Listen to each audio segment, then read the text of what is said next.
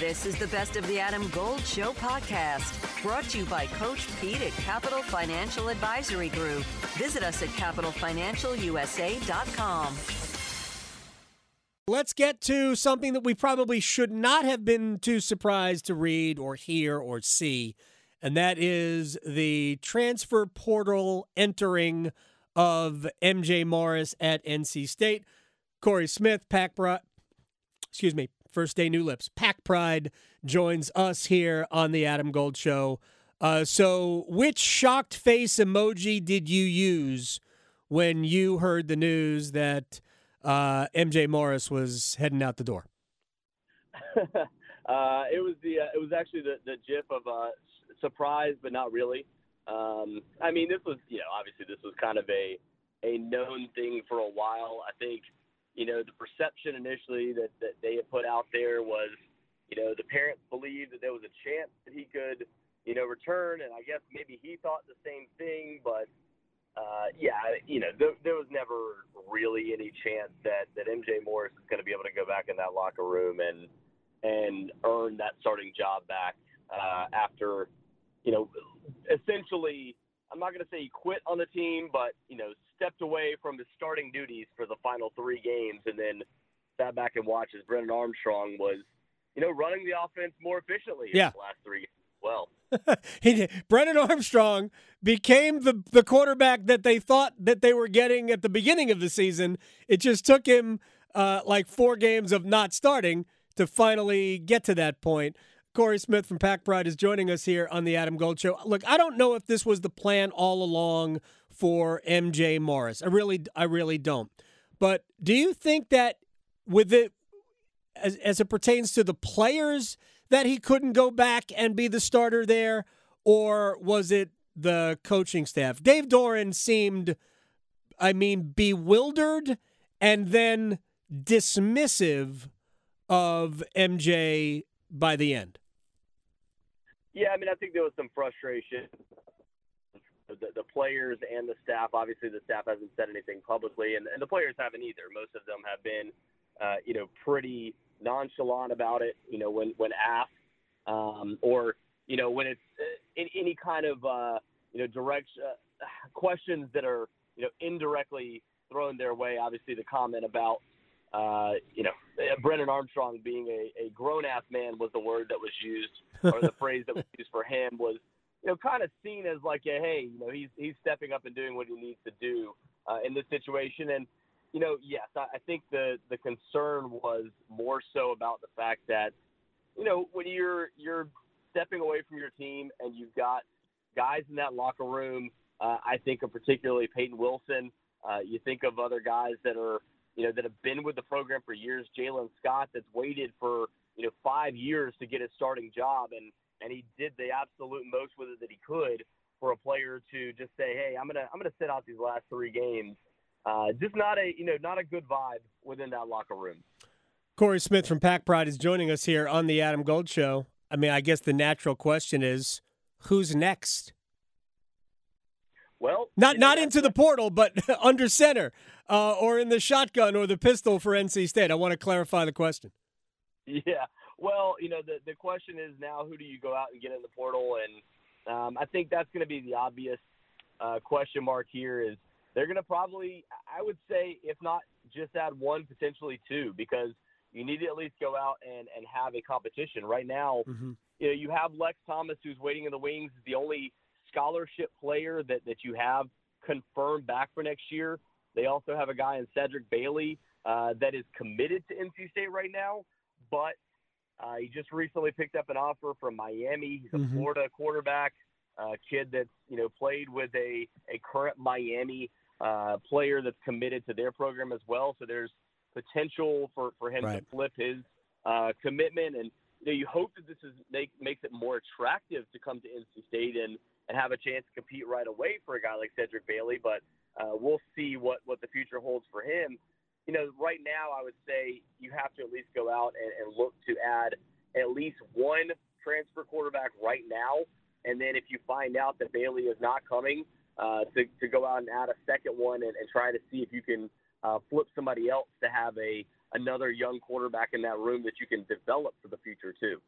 Matt Rhule, uh, former failed head coach of the Carolina Panthers, now about to fail as the head coach of Nebraska, says that a good quarterback cost one to two million dollars in the transfer portal.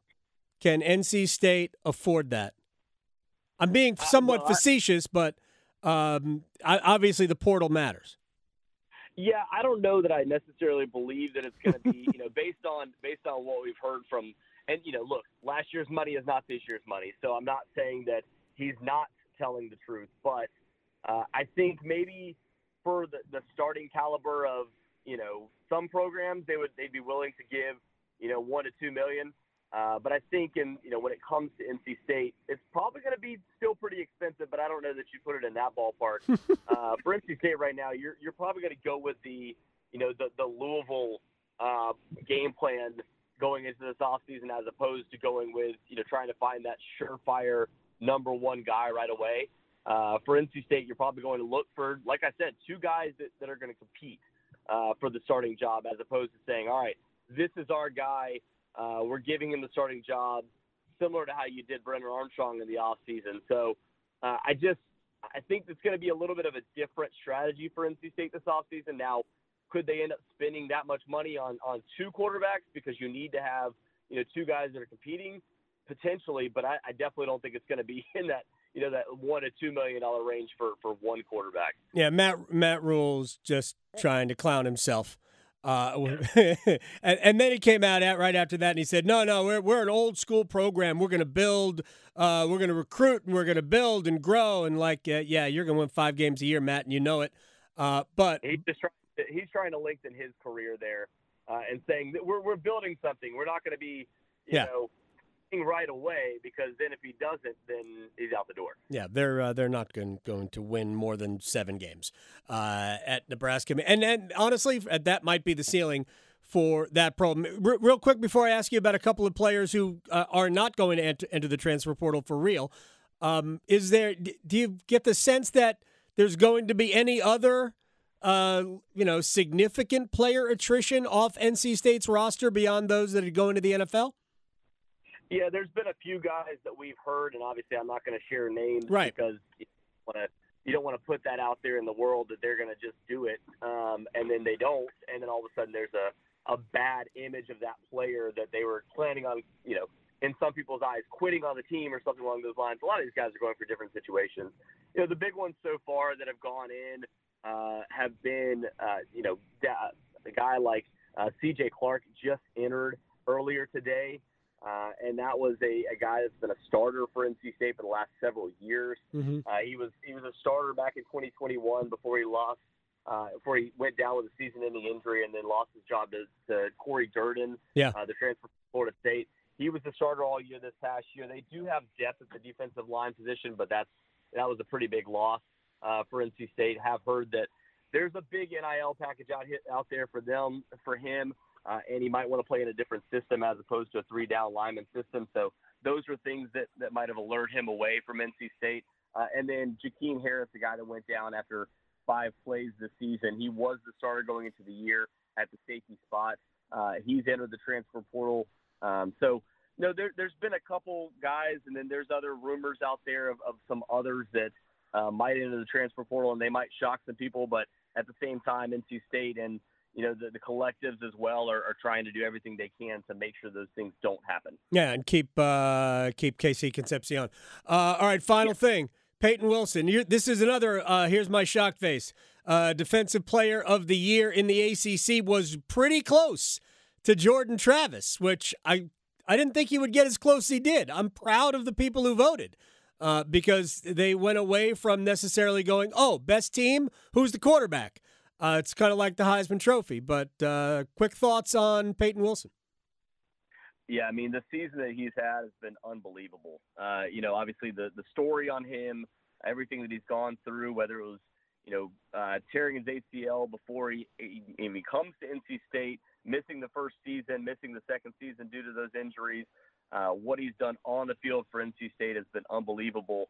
And then this year, you know, I mean, he had had ridiculous stats already when he was healthy, uh, but you really got a chance to see what he was capable of this year. And and I think one of the big reasons for all the ACC Player of the Year voting, I, I don't know that there's been a more impactful player in the ACC for his team.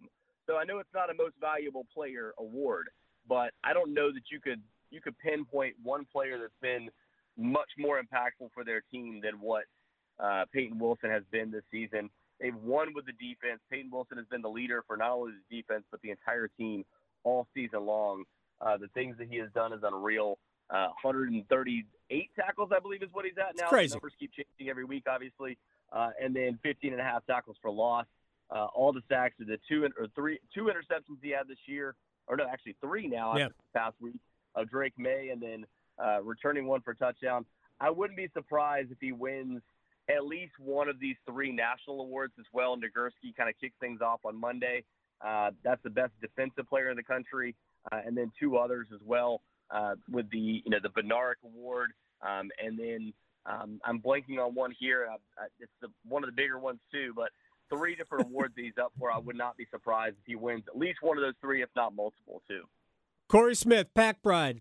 R. Cory Smith on Twitter. I appreciate your time, man. Uh, thank you, and we'll talk again soon. All right. Thank you so much. Have a good one, Adam. Did you know that your unused medications could end up in the wrong hands? It's important to keep your medication secure in a locked location, such as a locking box or locking cabinet. When it's time to dispose of them, safely and properly dispose of old, expired, or unused meds by using an at home disposal product or a medication disposal box in your community. Don't miss out on medication take back events happening near you. Don't let anyone take what's yours. Lock your meds. Be aware. Don't share. Learn more at lockyourmeds.org/nc.